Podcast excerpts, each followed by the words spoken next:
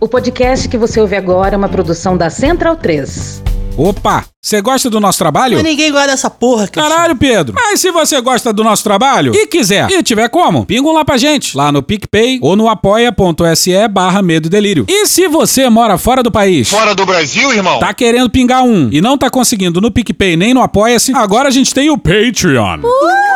Foda-se! É patreon.com barra medo e delírio em Brasília. patreon.com barra medo e delírio em Brasília. Em português. Agora bora pra abertura. Quando uma mulher quilombola tomba, o quilombo se levanta com ela. Minha mãe e amiga Bernadette, como todas nós, um dia faria sua passagem. Eu, que vivi com ela, sonhei com ela, chorei com ela, sempre imaginei que esse dia seria triste e lindo. Que nesse dia suas filhas e filhos poderiam celebrar sua passagem e festejar tudo que ela foi em vida.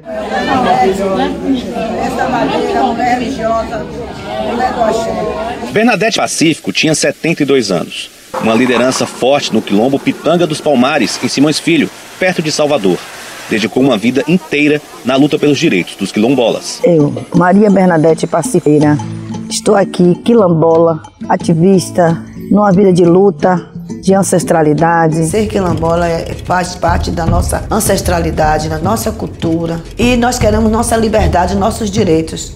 E daí por diante ter paz nas nossas comunidades quilombolas. Nos retirar o direito de festejar tudo o que ela significou para nós.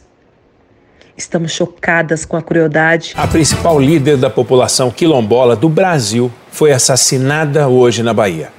Mãe Bernadette estava no programa de proteção a testemunhas do Estado baiano e a proteção não funcionou. A mãe de santo foi assassinada brutalmente dentro de casa, onde também funciona um terreiro de candomblé. Segundo testemunhas, dois homens chegaram de moto, invadiram a casa e trancaram os netos da vítima num quarto. Eles mataram a quilombola com 12 tiros no rosto.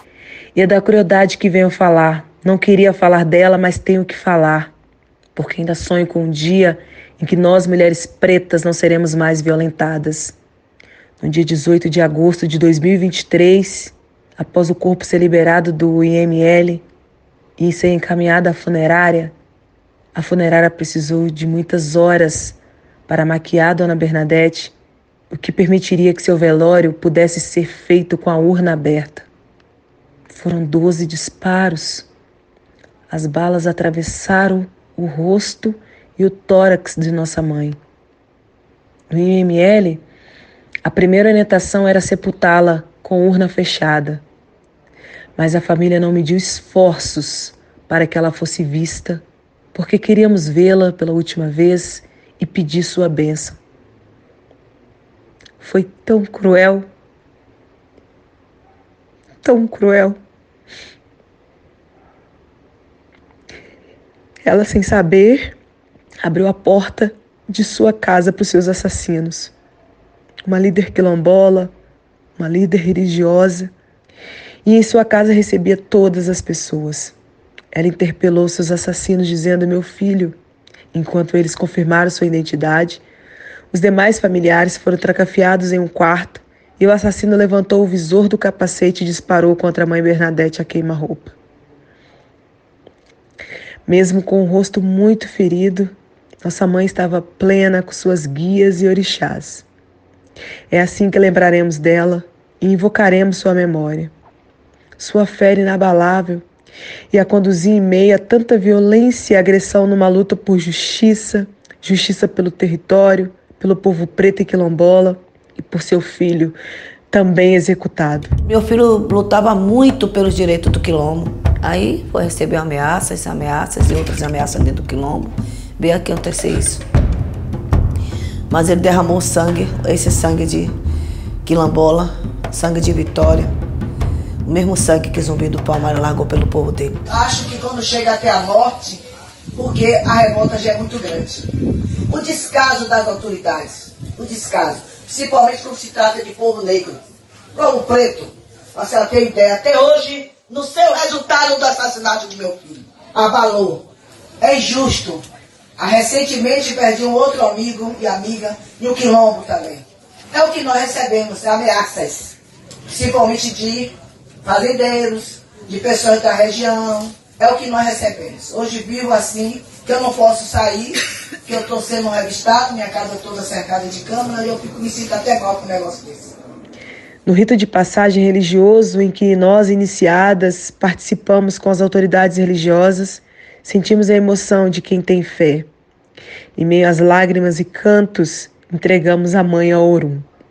Ela está com ele agora e temos a certeza que esse não é o fim. A minha revolta com a crueldade e a injustiça de quem tentou deixá-la desfigurada não cabe em mim. É com muita tristeza que vejo que toda a visibilidade que ela sempre tentou obter em vida para denunciar as violações que sofremos e obter justiça por Binho só aconteceu porque ela foi covardemente executada. É tanta dor e revolta e indignação que não cabe em mim. Uma mãe quilombola morreu porque não conseguiu justiça para o seu filho. Morreu sem ver seu território ser titulado. No dia 19 de agosto de 2023, ela foi sepultada no mesmo jazigo que tem os restos mortais de Binho. Mãe e filho descansam juntos diante da injustiça e da impunidade. O Estado brasileiro, o Estado da Bahia, devem satisfação e reparação a mais de 6 mil quilombos e a mais de 1 milhão e 300 mil quilombolas. Porque foram 12 disparos injustos para nos calar, nos silenciar. E esse disparo nos manda um recado. A nós que ficamos, não há alternativa. Vamos continuar o legado de Dona Bernadette, de Binho, de Dona Maria Moju, de Francisca, de Júnior, de Elitânia e de tantos outros e outras que no ancestral aguardam justiça e que nesse plano aguardam a justiça dos humanos. Mas não queríamos gritar que estão presentes, as queremos vivas. Então não me chame para a caminhada de paz, porque eu estou para a guerra. Selma Dealdina.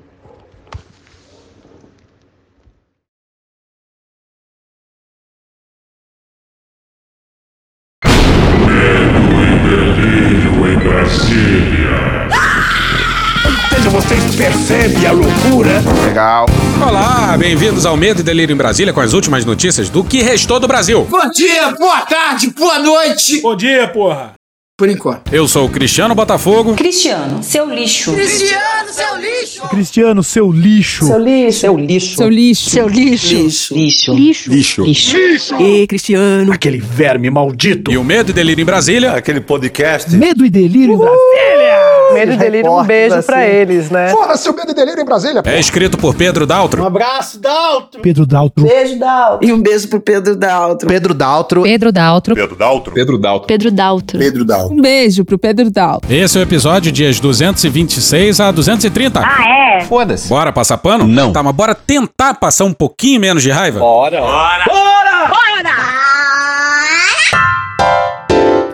Triste Bahia. Bom, mas antes do episódio propriamente dito, a gente queria agradecer e muito a Selma Dealdina, que é quilombola, ativista e integrante da Coordenação Nacional da CONAC, a Coordenação Nacional de Articulação das Comunidades Negras Rurais Quilombola. É dela a autoria e a voz do texto de abertura. Então, um beijo enorme pra ela. Um beijo, Selma. E a morte da mãe Bernadette é um fracasso civilizatório. E tem culpa aí pra botar em todo mundo. A culpa é ampla, geral e restrita. O governo federal falhou, o governo estadual falhou, o governo municipal falhou, todas as esferas e instituições falharam miseravelmente. E pior, a gente, todo mundo O falhou. Brasil falhou com Dona Bernadette, o Brasil falhou com o movimento quilombola, com as lideranças quilombolas, com as pessoas que vivem nos quilombos. O Brasil falhou com a sociedade brasileira, em particular com nós, mulheres e homens negros. E é inacreditável que isso aconteça em 2023, em pleno século 21. 12 tiros. Mas vamos seguir, na Bahia da mãe Bernadette, onde o governador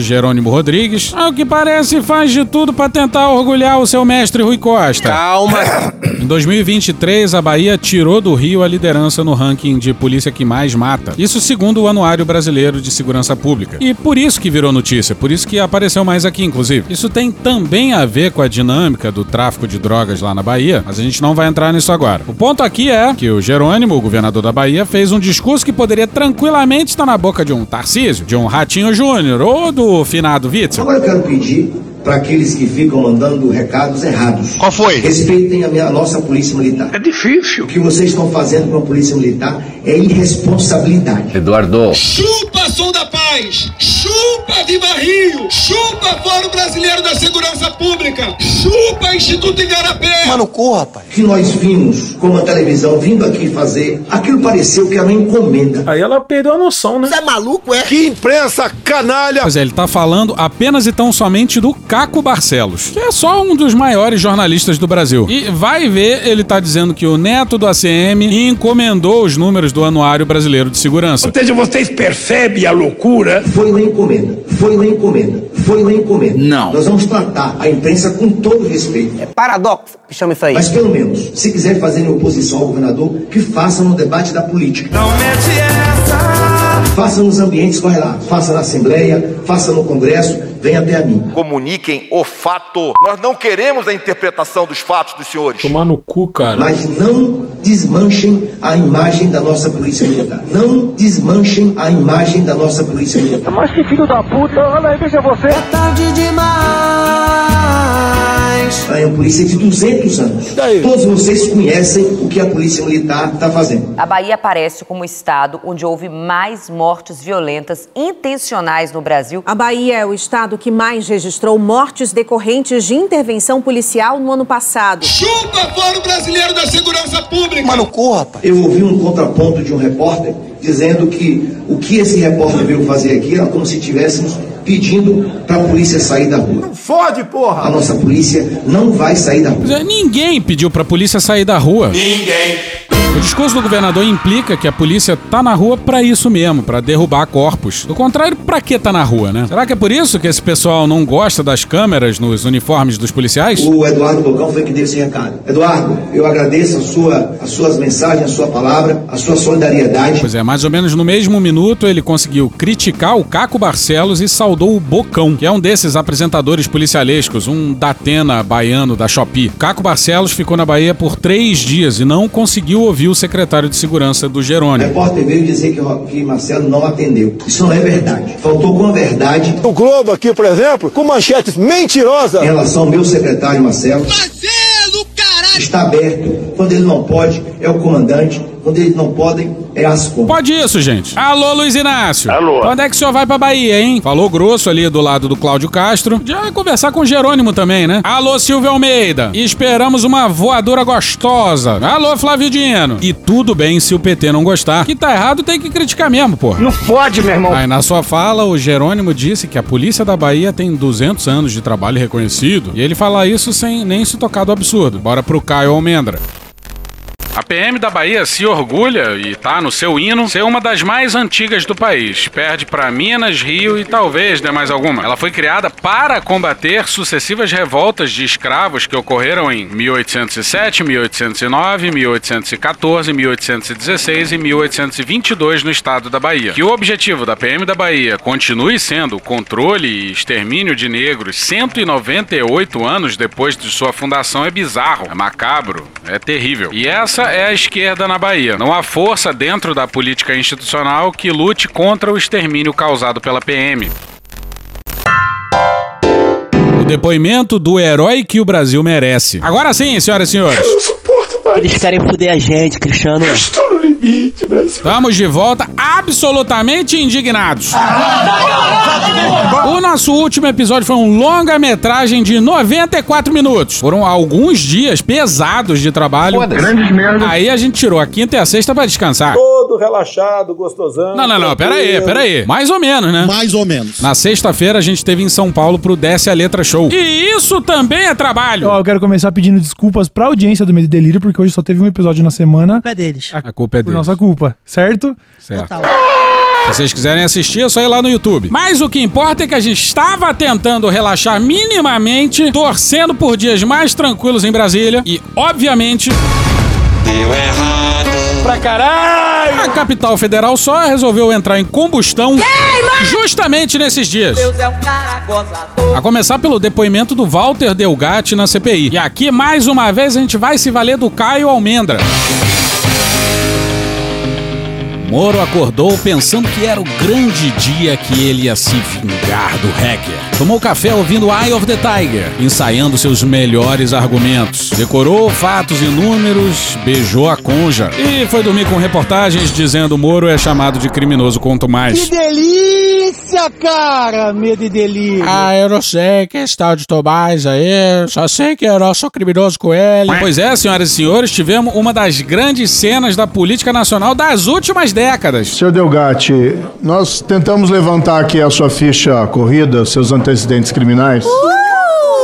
que mais? Confesso que tivemos alguma dificuldade. Tá falando sério? Porque ela é bastante extensa. Eu perguntaria quantos processos por crimes de estelionato o senhor respondeu ou responde? Se perdeu a conta, pode também esclarecer. Ele é babaca pra caralho. Repetir, por gentileza. Quantos processos por estelionato, ações penais o senhor responde ou já respondeu? Respondi cerca de quatro ações e fui absolvido em todas elas. Nós pegamos uma lista aqui. Trata-se de uma perseguição que eu. 46 processos. Mentira! Diz aí, Sérgio Moro do passado. Isso é mentira. Vocês sabem disso. Obrigado. Pois é, o pessoal do Aos Fatos perguntou pro Moro de onde ele tirou esse número de 46 processos. E o Moro não soube responder de onde que ele tirou esse número. Onde estavam esses números aí antes de você pegar, Moro? No cu! Você quer usar números em suas apresentações, mas você não tem números? Ou os números que você tem não apoiam a sua hipótese? Vem falar com a gente. Instituto Tirei do Cu. Os dados que você quer. O Moro não sabe, mas o Dino sabe. Pesquisou no Juiz Brasil. Exatamente. Pois é, senhoras e senhores, o pessoal do Aos Fatos digitou o nome do hacker no Jus Brasil. E qual o número que deu? 46 processos. Oh, pega aí, pega aí, pega aí. Puxa daí, Dino. Se insere mais ou menos no mesmo continente mental de quem acha que a Terra é plana. Vamos seguir. Quantas vítimas o senhor já provocou de estelionato? Quantas, Relembrando quantas pessoas que- foram vítimas do estelionato que o senhor praticou? Relembrando que eu fui vítima de uma perseguição em Araraquara, inclusive equiparada à perseguição que Vossa Excelência fez com o, o presidente Lula. Lula! Lula! Integrantes do PT. E, e ressaltando que eu li as conversas de Vossa Excelência e li a, a parte privada e posso dizer que o senhor é um criminoso contumaz. Queima, queimará! Uh! Está queimado. E eis a melhor parte. Cometeu diversas irregularidades e crimes. Pediria aqui que fosse advertido o depoente que não pode chamar um senador de criminoso cometendo crime de calúnia. Peço escusas então. Peço escusas então. Peço escusas então. Heróis da Pátria. Hoje no Discovery Channel. Senhor, por favor, respeite aqui o, o plenário desta casa. Retiro o que eu disse, peço escusas. Dos grandes momentos da política nacional do século XXI. Falo com tranquilidade. Então vamos parafrasear o Caio Almendra. Walter acordou pensando que era o grande dia no qual ele ia se vingar de Sérgio Moro. Tomou café ouvindo Eye of the Tiger. Ensaiando seus melhores argumentos, decorou as escusas, beijou o gato e deu tudo certo. Que delícia, cara! Medo e delírio. E o depoimento do Delgatti fudeu com uma galera do finado governo militar de Bolsonaro. Quem mais estava presente nesta primeira reunião? Na primeira reunião estávamos a Carla. Carla Zambelli! Carla, desculpa. Carla, desculpa. Sim. Citando o nome dela, exato. Presidente do PL. Já foi condenado no mensalão, tá citado. Citado não, tá bastante avançado as citações dele no tocante à Lava Jato. Os meus advogados, é, é, o irmão da Carla Zambelli, que é deputado também, e eu. Carla, desculpa. Essa reunião. Nessa, aí você fez então a primeira reunião que foi. Ah, e, o- e o marido da Carla Zambelli também. E o marido da Carla, o irmão. Deixa eu anotando aqui. Eu havia esquecido, mas o advogado me, me lembrou. Esqueceu, sim. Que revelação maravilhosa, hein? Muito bom, muito bom. Pra quem não lembra, a Carla Zambelli é casada com o Antônio Aginaldo Oliveira, que chefiou de janeiro de 2019 a março de 2022 só a Força Nacional de Segurança Pública. Que beleza. Ao que parece, todas as forças de segurança eram e aparentemente continuam sendo bolsonaristas. Vai dar merda, vai dar merda.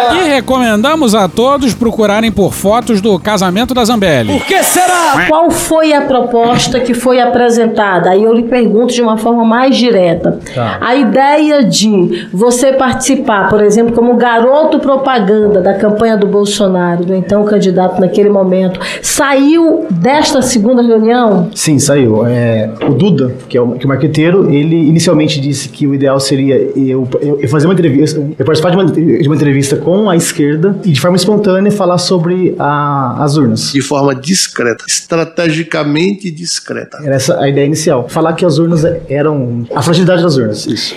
Ou seja, a sua pro- a proposta. A inicial. Essa foi a proposta inicial. Isso. Que não ocorreu porque o meu encontro foi. Ele saiu na mídia e, e por esse motivo eles, eles cancelaram isso. Maravilhoso! Bom, sair na mídia, no caso, foi na capa da Veja, com fotos no hotel e na entrada do palácio. E aí, o mirabolante plano do Bolsonaro e dos foi por água abaixo. E a segunda ideia era, no dia 7 de setembro, eles pegarem uma urna emprestada da OAB, acredito, e eu colocasse um aplicativo meu lá e mostrasse à população que é possível apertar um voto e sair outro. Eu recebi dezenas de vídeos em 2018 de pessoas desconhecidas, né? E falaram, ó, veio votar aqui. Quando apertei o número um, já deu encerrada a votação. Eu não sei quem, em quem eu votei. Outros falaram que apertava um, aparecia a cara do Haddad e, e- e dava encerrada a votação. O código-fonte esteve na mão de um hacker. E o código-fonte, estando na mão de um hacker, ele pode tudo. Pode até você apertar um e sair o 13. Pode se apertar 17 e sair nulo. Ah, agora eu entendi! Qual seria a ideia do apertar? Qual seria a ideia do apertar? É maconha essa porra!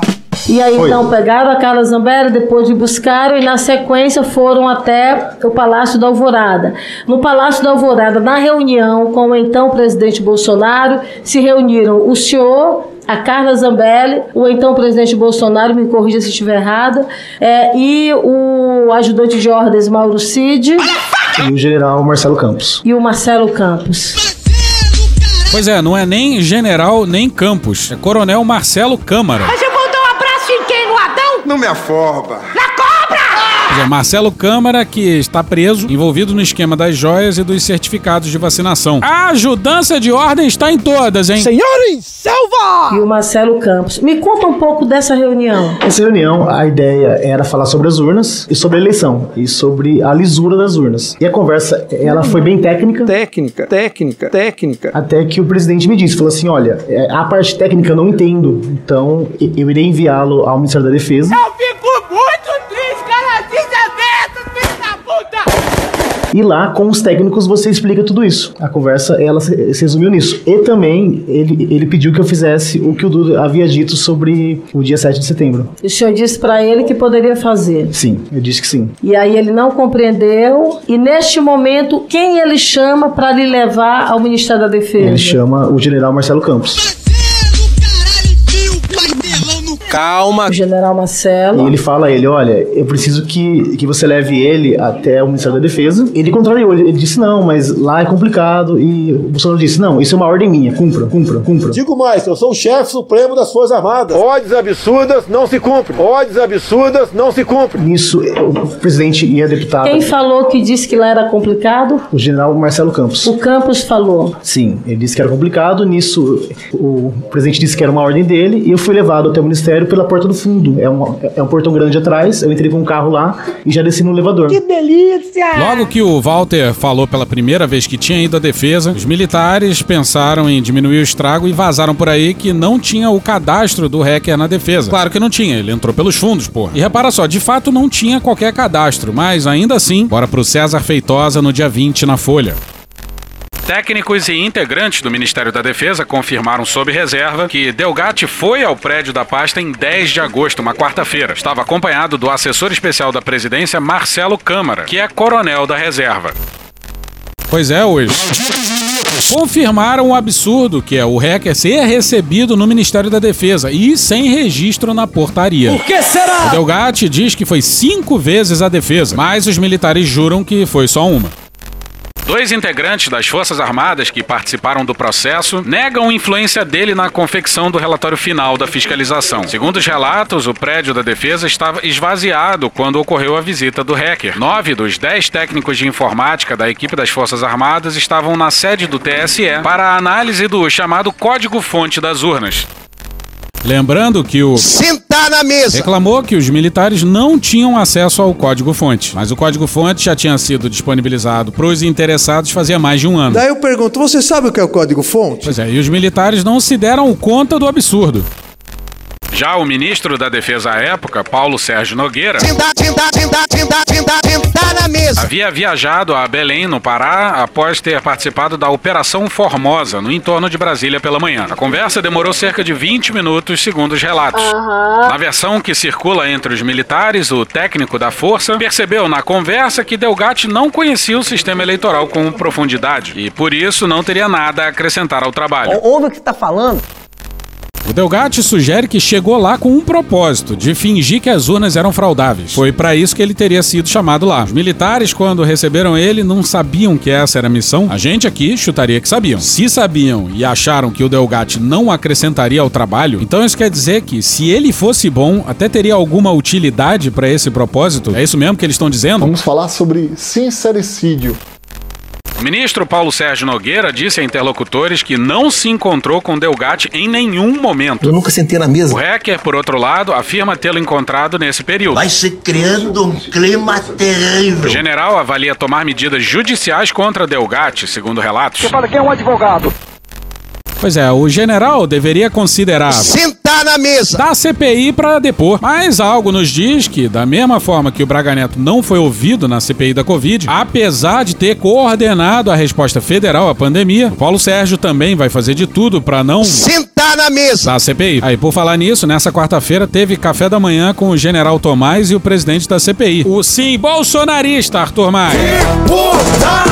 Isso é, provavelmente ele não vai Sentar na mesa! pra depor, não. Infelizmente. Mas vamos voltar. O hacker diz que foi ele que fez todo o relatório lá das Forças Armadas. Um ofício com, se eu não me engano, 28 questionamentos sobre urnas eletrônicas. Cliente do senhor participou dessa elaboração desse ofício? Segundo Walter, foi ele que fez isso. Todas as- todos aqueles questionamentos foram feitos por ele. E quando esse papo começou a rolar, a gente aqui falou que a gente não acreditava muito naquilo, não. Que o Delgatti poderia ter feito uma ou outra questão, mas tudo. E os militares podiam ter aproveitado essa declaração do Delgatti, puxando pra si todo o crédito do relatório pra tentar diminuir o estrago. Em 50 metros. Tire o cu verde oliva da reta. Fingindo que tudo era um grande devaneio bolsonarista, mas aí também eles iam ter que explicar por que, que não negaram tudo na época. Os militares que participaram do processo de fiscalização ainda contestam a afirmação de Delgatti sobre a suposta influência do hacker na produção do relatório final dos trabalhos. A tese principal dos militares no relatório, a de que um código malicioso poderia inverter votos, foi apresentada publicamente em 14 de julho de 2022, antes, portanto, da conversa com Delgatti. Mas volta pro Delgatti na CPI. Você, nesse momento, colocou, por exemplo, a possibilidade de você ser punido, ser preso por isso? Você recebeu deles algum tipo de garantia de proteção? Sim, recebi. in- Inclusive, a ideia ali era que eu receberia um indulto do presidente. Ele havia concedido um indulto a um, a um deputado, um deputado federal. Que bodybuilder, porra! Meus amigos. Meus amigos não, amigo caralho. E como eu estava com o processo, da spoofing à época e com as cautelares que me proibiam de acessar a internet e trabalhar, eu visava a esse, a esse indulto. E foi oferecido no dia. Que delícia, cara! Medo e delírio. E aqui alguém fala uma coisa que não dá pra entender direito. Zambelli proibiu você de falar de dinheiro com ele. Eu entendo, a Zambelli proibiu você blá, blá, blá, com ele. Foda-se. Do ponto de vista do nome do general, é Marcelo Campos ou Marcelo Câmara? Desculpe, é Marcelo Câmara. Humor! Marcelo Câmara. Câmara. Humorismo. E infelizmente não é general. Mas volta pro tal relatório dos militares. Walter, é, nesse momento de conversas com o Ministério da Defesa, você teve contato com alguém ligado por nome Jesus? Jesus. É Jesus. Jesus. Vão crucificar esse tal de Jesus aí, hein? Desculpe. Desculpe. Mas esse tal de Jesus aí atuava de alguma forma no alto comando do exército, sim. Mas de acordo com o portal da transparência, ele foi reformado em 2020. E aí, malandramente, abriu abriu nesse mesmo ano uma empresa que tem contrato com o brioso Exército Brasileiro, além de com a Presidência da República, do Governo de Generais, com a Codevasf e com a PRF. E malandro é malandro, mané, mané. Pois é, essas informações aí sobre o sucesso empresarial do coronel foram dadas pela própria Elisiane em algum momento da oitiva aí, a partir da empresa do rapaz. Que era um assessor ligado ao então comandante do Exército Brasileiro, que era o Freire Gomes. Você lembra desses contatos? Eu tive contato apenas pelo, pelo WhatsApp, pessoalmente não. Sejamos claros, um assessor informal do comandante do Exército, senhoras e senhores. E esse seu contato com este assessor, como se dava? Você tratava com ele sobre o quê? Sobre esse relatório? Esse relatório e outros, porque à época havia relatórios de, de um argentino que fez uma live, um relatório, e, e também outros relatórios que, que pegavam a, o, o, resultado da eleição, que estava no site do TSE, e faziam relatórios. Em 2014, a pessoa que eu vou entrevistar, usando apenas as parciais fornecidas pelo TSE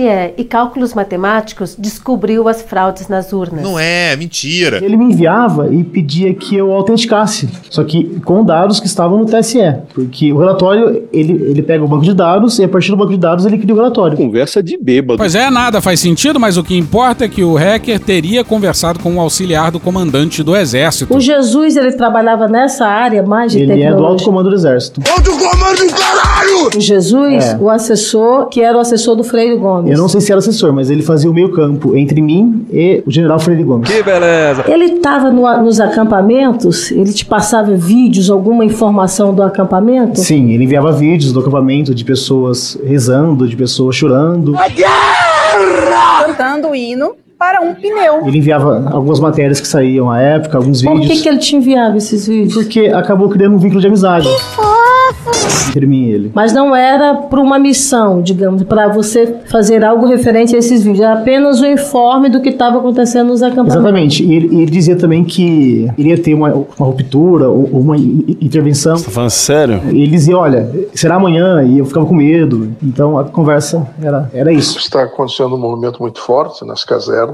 Eu acho que é questão de horas, dias, no máximo uma semana, duas, talvez menos que isso. Sei lá, 4 mil, 5 mil, né? pode ser até um pouquinho mais, mas não vai passar disso. As previsões mais erradas da história.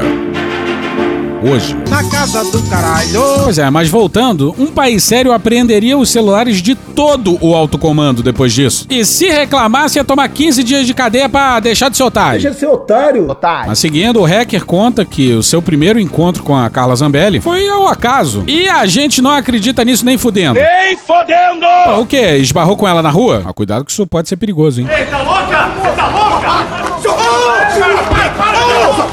Ai, para! Mas aí ele narra o que seria o segundo encontro. Um motorista da Zambelli levou ele para um posto de gasolina. Você teve medo quando você teve que entrar no carro com ele e ir até esse local? Eu tive um pouco, mas não tanto, porque eu confiava bastante na deputada, na deputada Carla Zambelli. Perfeito.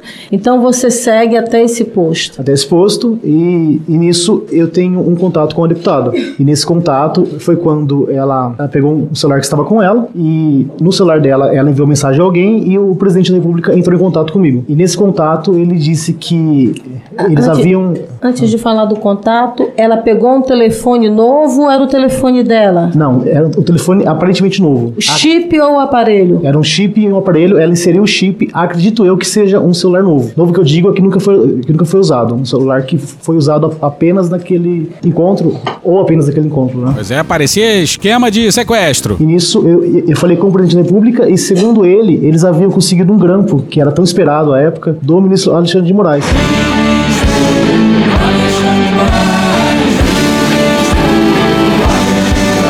Segundo ele, esse, esse grampo ele, ele, foi, ele foi realizado já, que teria conversas comprometedoras do ministro. Alexandre! Ele precisava que eu assumisse a autoria desse grampo, lembrando que, eu, que à época eu era o hacker da, da Lava Jato, né? Então seria difícil a, a, a esquerda. Questionar?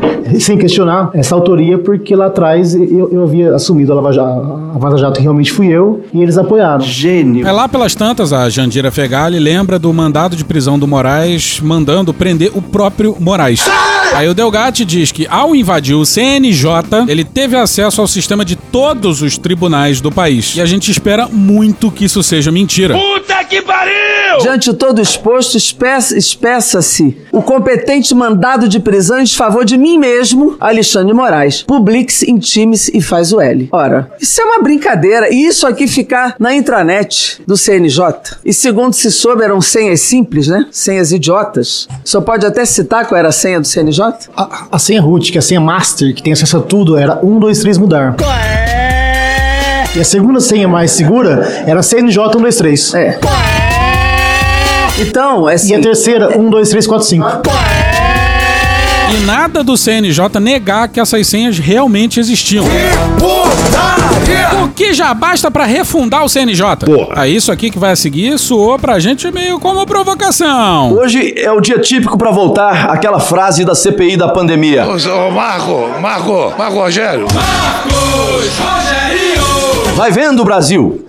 Vai vendo! Contenha a sanha de Vossa Excelência um pouquinho. Já se enganou! Contra filé, chã, lagarto redondo, patinho, lagarto plano. Vai vendo, Brasil! Eu não tinha usado essa frase nenhuma vez aqui na CPI, na CPMI do 8 de janeiro. Mas hoje eu estou usando. Foda-se. Vai vendo, Brasil! E por falar em provocação, a gente precisa falar do. Pra desespero do filho das rachadinhas, Delgatti não respondeu a nenhuma das suas perguntas. Aí restou ao Flávio produzir pérolas como essa que vai seguir, com o intuito de explicar a reunião do pai dele com o hacker. Como ele vai ficar em silêncio agora pra frente, óbvio que as conversas todas que existiram, segundo ele está dizendo, segundo ele está dizendo, segundo ele está dizendo, tanto com o presidente Bolsonaro, com a deputada Carla Zambelli, com o integrante das Forças Armadas, não foram pra fazer invasão em sistema eleitoral nenhum. Ele próprio falou que tem conhecimento teórico, nunca, teórico, nunca teria feito isso. Atenção, atenção. É agora que o bicho vai pegar. É agora que o bicho vai pegar. Foi, na verdade, uma sondagem para que ele pudesse, junto com aquelas, com aquele grupo das Forças Armadas que estava legalmente junto ao TSE para fazer os testes em urnas, pudesse mostrar para o TSE possíveis vulnerabilidades das urnas.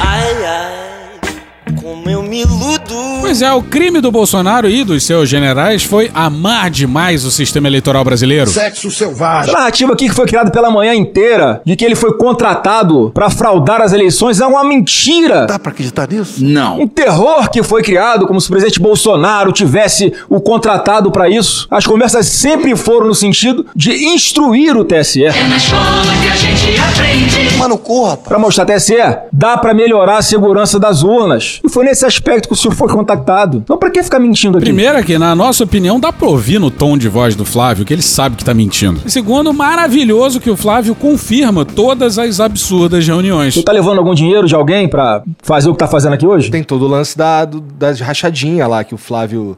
É, tá Esse é um assunto do. Flávio. É um assunto do Flávio. Eu não vou falar aqui filho de ninguém, é assunto do Flávio. Eu respondo pelos meus atos. O Flávio responde pelo dele. Você tá levando algum dinheiro de alguém? Oi, querido. Eu depositei na sua conta aquele dinheiro. E é nós que voa, bruxão, porra.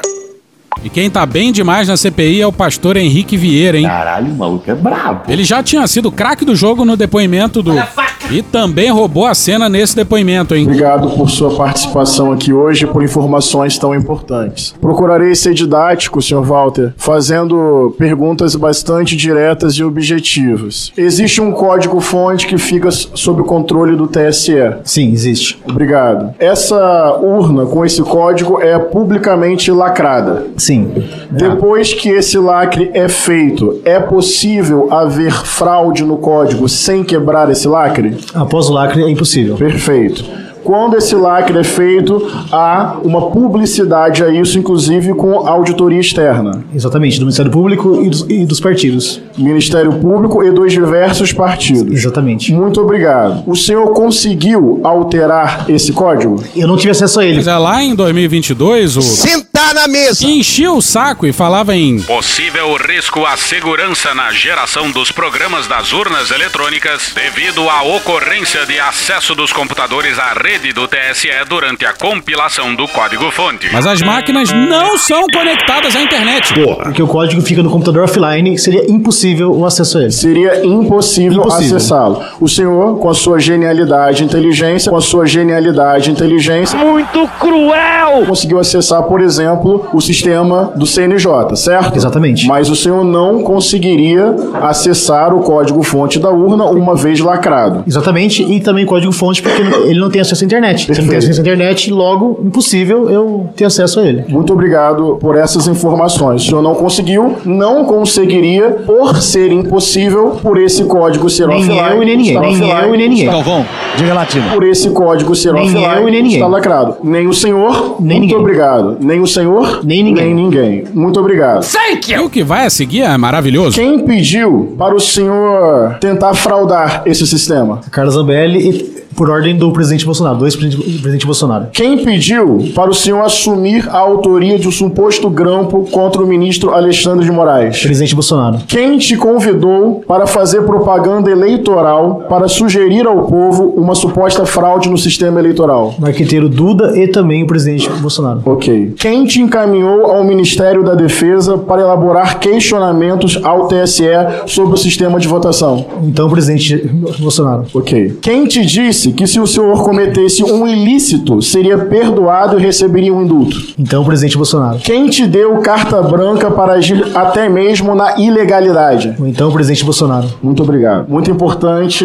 Perguntas objetivas com respostas objetivas. Considero hoje um dia histórico para a democracia brasileira. Bateu uma salva de palma aqui pro profissional. Uma salva de palmas pra ele. Era pro pastor Henrique Vieira ter sido relator, hein? Aí teve isso aqui que eu vou deixar o Matheus Buente contar. Damares. Damares é psicopata. O hacker falou assim: quando eu fui contratado por Carla Zambelli, eu me encontrei com ela em um restaurante. Você tem provas do encontro? Tenho que eu registrei, tirei foto, já encaminhei tudo pra Polícia Federal. Aí Damares, ha! tá vendo que você tá mentindo? Plenária crédula. Todo mundo, Damares, sabe de alguma porra. Ela queria atenção. Ela é pastora mesmo. Quer ver que você tá mentindo? Ao que consta na documentação, você mentiu. Porque você não encontrou com o Zambelli no restaurante. Todo mundo. Vocês se encontraram no McDonald's. Rapaz. Puta que pariu! Ninguém me ofereceu um cigarro de maconha. E o Contarato concluiu bem demais os trabalhos. Aliás, eu quero falar aqui que a situação do presidente Bolsonaro É uma merda. ela é muito delicada e dos seus apoiadores, porque se você verificar, Daniel Silveira preso, Você lembra? Para. Eu sei que você lembra. Roberto Jefferson preso, Pede o boné e acabou. Mauro Cid preso, Olha. Ailton Barros preso. Ô Ailton, você sabe, é um velho colega meu, tu é o meu segundo irmão, né? Pô, tu sabe do carinho que eu tenho contigo, pô, da nossa amizade. Silvinei Vasques preso, Dia especial. Estão muito felizes. Anderson Torres preso. Anderson Toro, que era um, um homem extremamente leal ao presidente. O centro disso tudo tem nome e sobrenome. Ah, Alexandre Frota. Jair Messias Bolsonaro. Agora sim. A situação do presidente, que antes era só ventilada aqui, colegas, como mentor intelectual, eu digo pra vocês. A sua mão é meu pau. Ele é coautor, coautor, coautor. Porra! Canalhas! Coautor de todos esses crimes. Tentar com emprego de violência ou grave ameaça abolir o Estado Democrático. Artigo 359. Reclusão de 4 a 8 anos. Tentar depor por meio de violência ou grave ameaça o governo legitimamente constituído. 4 a 12 anos. Ai, que saudades que eu tenho dos meus 12 anos. Essa CPM iria, nesse depoimento e em tudo que já foi coletado, as provas são contundentes, por prova tanto de natureza objetiva, como com, com as interceptações, com os documentos, mas também com, com a prova testemunhal. Eu quero falar uma coisa para o senhor aqui, com bastante tranquilidade. Falo com tranquilidade. O senhor, o senhor foi responsável por revelar um esquema de fraude num processo eleitoral que demonstrou a inocência do presidente Lula. E eu não tenho dúvida que o senhor vai ser responsável para que a justiça brasileira determine a prisão imediata do presidente Jair Bolsonaro. Por Deus que no céu. Meu Deus do céu. Porque fazer o que ele fez aqui no Estado Democrático de Direito, mantendo contato com o senhor via telefone, depois ao Palácio do Planalto, depois cinco vezes com o ministro da Defesa. Tu vai sentar, tu vai sentar, tu vai sentar na mesa. então, sentar na mesa. Sentar na mesa. Eu vou. Vou. E Os ouvintes mais atentos sabem que essa é a primeira vez que a gente dedicou um pouquinho mais de tempo à CPI do dia 8. Já teve episódio com o depoimento de um certo general na CPMI legislativa lá de Brasília, do DF. Esse termo golpe está sendo empregado com extrema vulgaridade. Mas da CPI do Congresso, nada. E isso se explica porque o presidente da comissão é bolsonarista. A Elisiane não tá indo tão bem no papel de relatora. Porra, ainda tem aquele abílio lá. Chato pra caralho. Pra piorar tudo, na véspera do depoimento do Delgatti, o hacker, a Elisiane, bom, não foi muito bem na entrevista que ela deu pro Estadão. Amiga, não tenho como te defender. Bom, e perguntada por que diabos só dois integrantes das Forças Armadas foram ouvidos até aqui, a Elisiane se saiu com essa aqui, ó, na matéria do Wesley Galzo e do Daniel Raidar no Estadão no dia 16. Acho que as Forças Armadas no Brasil hoje, o alto comando, a instituição Forças Armadas impediu um golpe no país. Não, brother. Generais democratas. Hoje. Na casa do caralho. Porra, aí não, né, Elisiane? Francamente. Que isso? Francamente. E. O terrível editorialista do Estadão. Deve ter ficado feliz. A instituição como um todo não se curvou, não aceitou, na verdade, essa provocação. E tanto que nós não tivemos um golpe no Brasil. Eu perguntei para o tenente brigadeiro do ar, o presidente do STM, Joseli Camelo, sobre essa coisa que eu tenho falado aqui. Mas é tanta gente das Forças Armadas envolvida, é, se comportando de maneira diferente do que tem que se comportar. Ele falou assim, mas nenhuma vez o alto comando de nenhuma das três forças aceitou integralmente, foco na palavra integralmente que eu dou aqui, sublinho a palavra integralmente, quer dizer, foi discutido no alto comando das três forças, mas não teve apoio integral. A gente já cansou de falar aqui, mas eles discutiram a possibilidade de golpe sim. Se a gente tivesse que chutar, eles queriam muito dar um golpe. Mas ninguém ia reconhecer o governo. Não tem como você cuspir durante quatro anos nos aliados e esperar que eles venham a reconhecer o golpe. E não precisa ser inteligente para entender isso. Bom, os jornalistas perguntam sobre o relatório. Ainda tem três meses para ser concluído. Mas a Elisiane resolveu antecipar conclusões. Isso não pode. Não pode, cara. Eu não posso te dizer, porque eu não tenho elementos hoje que me dê conclusão de nada ainda. Não, não parece. Olha só. Eu te diria, do ponto de vista de conclusão, é essa que eu te falei. Que realmente a instituição Forças Armadas impediu que o golpe ocorresse no Brasil. Vocês são de sacanagem! Porque, de fato, eles foram testados e provocados para isso. Como assim testados e provocados? Eles permitiram acampamento na frente do quartel por meses. Acampamento que teve a participação de vários militares. Foi da frente do quartel que foi planejado o ataque do dia 12 de dezembro e a tentativa de explodir o aeroporto em plena noite de Natal. Toda a retórica golpista foi alimentada por um governo militar, caralho. E se foram testados e provocados a dar o golpe e não deram? Não fez mais do que sua obrigação. Porra. E tem uma resposta da Elisiane que pega a gente demais. Essa é pra machucar, vai. Vambora. A senhora acredita que uma eventual recondução de Augusto Aras como Procurador-Geral da República, como defendem setores do governo Lula, pode fazer com que o relatório da senhora termine engavetado? Olha, em relação à recondução do Aras, é um processo, na verdade, que está em curso. É o quê? Eu, na verdade, não tenho hoje um posicionamento sobre isso. Vai muito de uma decisão presidencial. A Elisiane foi integrante da CPI da pandemia. Ela viu aquela desgraça de perto, viu o grande nada que o Aras fez. Como é que ela não tem um posicionamento sobre o Aras? O Aras arquivou a porra toda da CPI da Covid. Amiga, não tenho como te defender. Ele vem de um governo anterior que a gente acompanhou. Por exemplo, o resultado da CPMI, da pandemia, nós tivemos alguns problemas, que ela acabou, na verdade, não avançando na justiça por causa do próprio PGR. Exatamente. O Ministério Público acabou, na verdade, não dando a atenção necessária para o relatório da CPI da pandemia. Isso é um fato. Então, de fato, isso traz algumas dificuldades. Algumas, Elisiane, aí não, né? Aí não, pô! Generais, hein? E o Brasil continua prendendo o pessoal da polícia do DF, mas prendeu um general que é bom nada. Patati patatá não apareceu. Bom, ao todo foram sete mandados de prisão. E só o pessoal da cúpula da polícia. Mas nenhum general. E eis a lista de crimes que, pelo visto, não vale pra general. Pela prática dos crimes previstos no artigo 359-L, abolição violenta do Estado Democrático de Direito, no artigo 359-M, golpe de Estado, no artigo 163, parágrafo único 1, 2, 3 e 4. 2, 3, E 4. Dano qualificado pela violência e grave ameaça com o emprego de substância inflamável contra o patrimônio da União e com considerável prejuízo para a vítima. E do artigo 62.1 da Lei número 9605 de 1988. Legal. Deterioração de patrimônio tombado. Todos combinados com o artigo 13, parágrafo 2 A, B e C do Código Penal por violação dos deveres a eles impostos pelo artigo. Legal, já falei legal. Tá bom. Agora imagina esse bando de crimes pra cima de uns generais, hein? Traz pra mim, Marquinhos, traz pra mim. Lembrando que o papel da polícia do DF se divide entre antes e depois da intervenção federal. Na tarde do dia 8, a partir do momento em que passaram a ser comandados pelo Risonho Capelli. Antes, eles foram decisivos para aquelas cenas, ao mudarem o planejamento na madrugada do dia 8 e ao abrirem a Praça dos Três Poderes à horda bolsonarista. E eles sabiam o que estavam fazendo. Bora para Natália Veloso no dia 18 no Poder 360.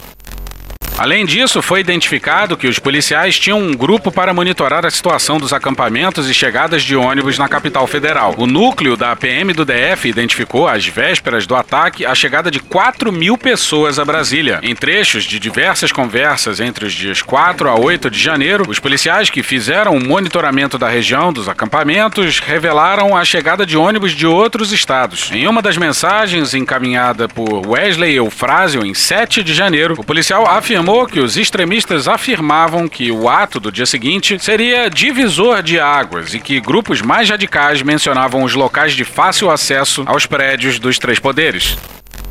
Muito se fala em apagão de inteligência. E no caso da polícia do DF não houve, não. A PGR deixa isso claro na sua exposição. Pois é, a PGR. Doideira! Sabe como é que é? Quebraram Brasília no dia 12 de dezembro e ninguém foi preso. E sabendo exatamente o que aconteceria, os policiais escoltaram os manifestantes até a Praça dos Três Poderes. Um agradecimento todo especial à Polícia Militar que todo o tempo está nos apoiando. Nós estamos para poder fazer a segurança dos senhores na via, uma vez que a via vai ser compartilhada com os veículos. A gente vai estar em contato com a coordenação do evento, qualquer necessidade que tenha, nós paramos, nós acertamos. Estamos aqui para colaborar, ajudar. Nada da polícia também, né? Eles não conseguem segurar, né? Ah, tá ajudando. Isso tá ajudando. Olha, uma das mensagens trocadas entre a cúpula da Polícia Militar e que tá no inquérito. Na primeira manifestação, é só deixar invadir o Congresso. Extremamente fácil. E repara só na loucura. O então comandante da PM do DF, Fábio Augusto Vieira, e o subcomandante Klepter Rosa Gonçalves divulgaram folders que anunciavam manifestações nos três poderes nos dias 7 e 8 de janeiro. Pois é, e divulgaram, só para esclarecer, no sentido de divulgar mesmo, de incentivar a manifestação. O Naime, o autor dessa frase aqui, ó, Por interessante que parecesse. já tá preso e foi um dos alvos da operação. Naime se referiu aos homens do exército como melancias, termo usado frequentemente por membros das forças para criticar oficiais que eles avaliam serem de esquerda. Bando de generais! Filha da puta! Ficou nervoso. Pois é, não é só isso não. O Naime, na CPI do dia 8, chorou, se fez de injustiçado, mas Ex-comandante de operações da Polícia Militar do Distrito Federal, Jorge Eduardo Naime, transportou um milhão de reais Um milhão de reais! de São Paulo a Brasília, segundo investigações da PGR. Sob escolta da corporação, o direito tinha como destino um empresário chamado Sérgio Assis, sócio da esposa de Naime. As investigações sobre a omissão da cúpula da PM do DF nos atos terroristas de 8 de janeiro esbarraram em relações econômicas de Naime, que, segundo a PM do Distrito Federal, tem indícios de envolvimento com outras ilegalidades. Assis é sócio da Monumental Serviços de Segurança Patrimonial Limitada, com Mariana Naime. A empresa, segundo o registro na Receita Federal, oferece atividades de vigilância e segurança privada. A empresa cuida da segurança de condomínios privados em Brasília. Mas vamos seguir com as mensagens trocadas entre os membros do alto comando da PM do DF. É tudo muito escandaloso. Uma pesquisa nas Forças Armadas, séria, não vai dizer que os militares estão divididos, o que os policiais do Brasil estão divididos. Olha essa mensagem aqui que vai seguir ainda de 2022, na matéria da Natália Veloso e da Patrícia Nadir no dia 18 no Poder 360. Rapaz, vocês têm que entender o seguinte: o Bolsonaro ele, ele tá preparado com o exército, com as forças especiais, as forças armadas, aí pra fazer a mesma coisa que aconteceu em 64. O povo vai pras ruas, que ninguém vai aceitar o Lula ser ganhar a presidência, porque não tem sentido. O povo vai pedir a intervenção. E aí, meu amigo, eles vão nos livrar do comunismo novamente. A máfia chinesa. E malandramente eles só se comunicavam pelo Signal e apagavam parte das mensagens. Bolsonaro e os seus militares cometiam crimes claramente pelo Zap. Já os policiais da capital federal tentavam ter alguma discrição. Investigações e análises conduzidas pela Procuradoria-Geral da República constataram uma profunda contaminação ideológica de parte dos oficiais da PMDF denunciados, que se mostraram adeptos de teorias conspiratórias sobre fraudes eleitorais e de teorias golpistas. Pois é, isso aí vale para todas as polícias do Brasil, para os 27 estados. Em diálogos entre si, os mais altos oficiais denunciados demonstraram que ansiavam por um levante popular contra as eleições regulares, com tomada violenta do poder. O dia 8 de janeiro de 2023 foi a oportunidade que enxergaram para a concretização de suas aspirações inconstitucionais e golpistas, razão pela qual deixaram de agir como deveriam. E para a direita maluca brasileira, a culpa pelo dia 8 é do PT. Show! Drogado! O contexto posto evidencia que todos os denunciados se omitiram dolosamente, aderindo aos propósitos golpistas da horda antidemocrática que atentou contra os três poderes da República e contra o regime democrático. Para viabilizar o sucesso da empreitada golpista, escalaram efetivo incomparável com a dimensão do evento, deixando de proteger os bens jurídicos pelos quais deveriam zelar. Em campo, retardaram a atuação da PMDF, abriram linhas de contenção para que os insurgentes pudessem ingressar nos edifícios e deixaram de confrontar a turba. A PMDF somente passou a atuar de maneira eficaz com a anunciada intervenção federal. Não há dúvida do dolo dos omitentes. Pois é, e os policiais foram caguetados pelo governador Ibanês, um sujeito que, na nossa humilde opinião, nunca podia ter voltado para o governo de Brasília depois de ter entregue a segurança da capital para o ministro da Justiça do Bolsonaro. Olha o que, que o Ibanês disse num depoimento prestado à Polícia Federal. Quanto a esse aspecto correlato à conduta dolosa de oficiais da Polícia Militar do Distrito Federal, Ibanez Rocha ponderou, considerando sua experiência à frente das forças de segurança do Distrito Federal, ter ficado, abre aspas, absolutamente surpreendido com a falta de resistência exigida para a gravidade da situação por parte da PMDF, fecha aspas, acrescentando acreditar ter ocorrido uma sabotagem dos membros da corporação policial. Enquanto isso, o Estadão publicou uma. Notas de repúdio. Dos militares. Sabe como é que é? A gente sublinhou que só prendem policiais e nada de generais, mas uma hora isso pode mudar, né? Na matéria da Mônica Gugliano, no dia 18, no Estadão. É uma corda bastante fina essa que a justiça está esticando com as prisões de militares, como as que a Procuradoria Geral. Não, pera, pera, pera, pera, dá pra melhorar isso aí. É uma corda bastante fina essa que a justiça está esticando com as prisões de militares, como as que a Procuradoria Geral da República determinou nesta sexta-feira, dia 18, e que atingiram os integrantes da cúpula da Polícia Militar do Distrito Federal. Entre eles, o atual comandante Klepter Rosa Gonçalves. A opinião generalizada entre militares graduados do Exército. É de que essas prisões estão criando instabilidade e insegurança nas Forças Armadas. Caralho. Alguns oficiais chegam a dizer que a PGR estaria tripudiando. Foda-se. E que essas ações têm um limite. Foda-se. A partir do qual não seria fácil acalmar nem o oficialato e nem tampouco os militares abaixo da linha de comando. Entre os militares, existe a percepção de que há exagero e descontrole nessas prisões de pessoas que não estariam dando sinais de que tentaram atrapalhar investigações ou de que teriam realmente participado ou feito corpo mole. Boston Medical Group. Diante da tentativa de um golpe no dia 8 de janeiro, elas seguiriam um estilo lavajatista que forçaria delações e confissões. Tempo, tempo, tempo, tempo. Muitas das quais não se sustentaram com o passar do tempo. O texto do Estadão é um press release dos militares. Mas essa parte aqui é hilária e mostra bem o buraco em que eles se enfiaram.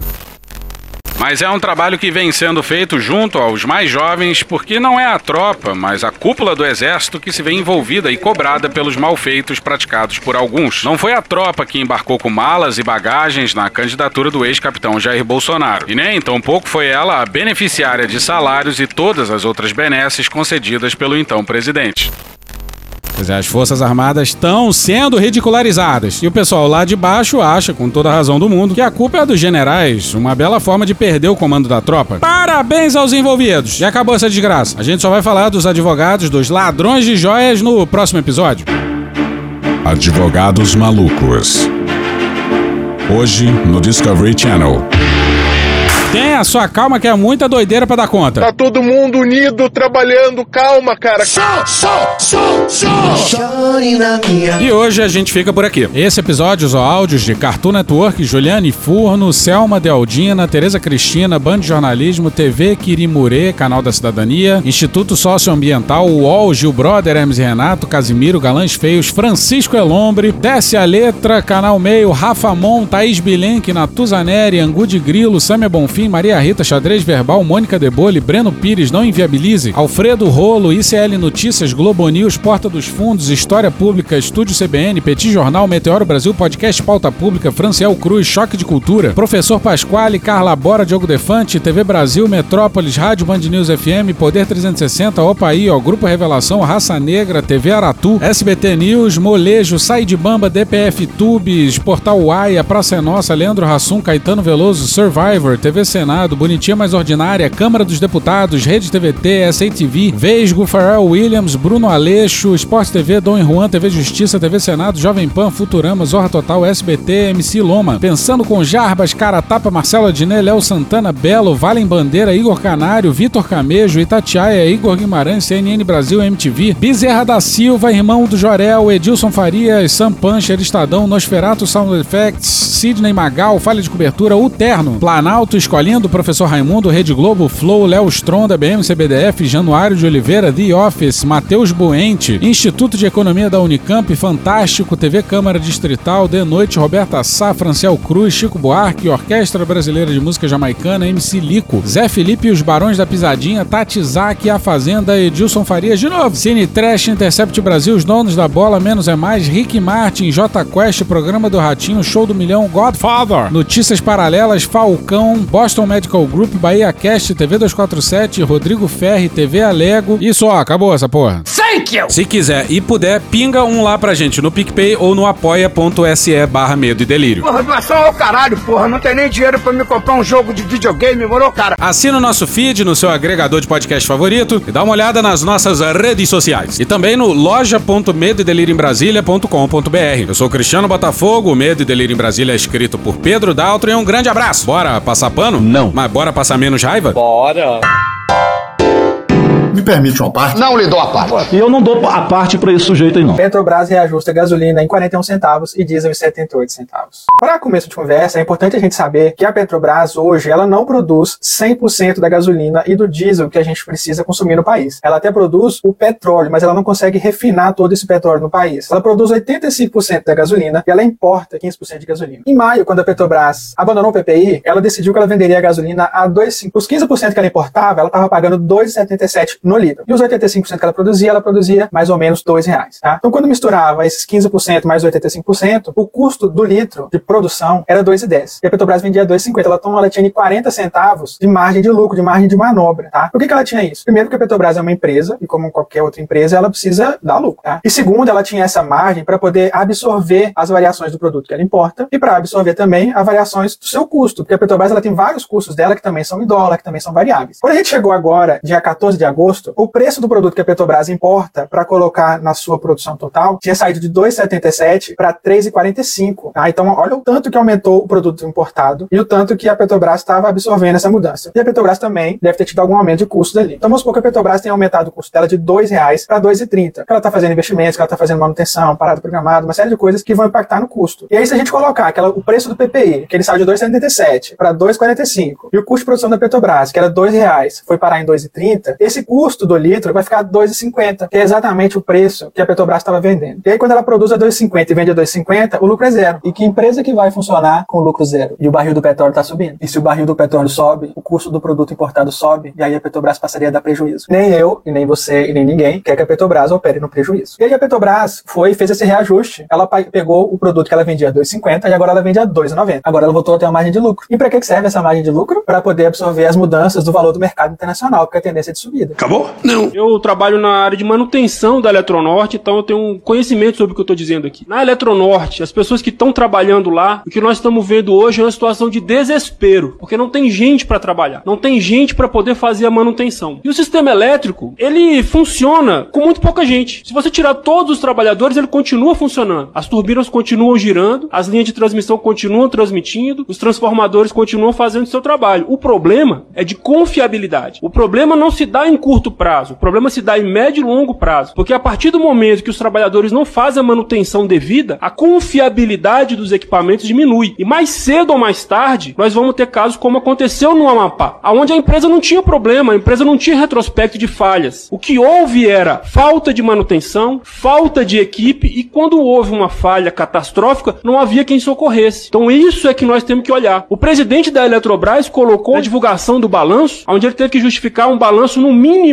medíocre da Eletrobras após a privatização. Ele apontou para os investidores como grande esperança a demissão dos trabalhadores. Olha, o resultado não foi bom, mas nós vamos demitir mais 1.500 trabalhadores e isso vai melhorar porque diminui o custo e aí eu posso aumentar o lucro e distribuir mais dividendos. Olha a merda aí. Acabou? Não. Estive por três anos, anos, anos, anos nos Estados Unidos, no estado da Flórida. Realmente um estado fantástico. Três meses, desculpa aqui. Porra. Sei dos riscos que corro em solo brasileiro, mas não podemos ceder, porque a luta por democracia A luta por acabou, liberdade. Acabou, acabou. Já tá desvirtuando já. Acabou? Não. Existir bilionário já é o fruto de um processo de acumulação descontrolada de riqueza. Não existe possibilidade de você construir uma riqueza bilionária num mercado competitivo. Em geral, ele é fruto de poder de mercado ou, e aí os estudos do Piketty mostram, acumulação via herança. Grande parte da desigualdade que a gente vê tem a ver com transmissão de herança. Né? No caso geral, não é meritocracia. não é porque ele foi lá, criou algo e virou bilionário. Pode acontecer? Pode. Mas quase todos os exemplos que a gente vê hoje de bilionários estelares que aparecem, uma grande projeção,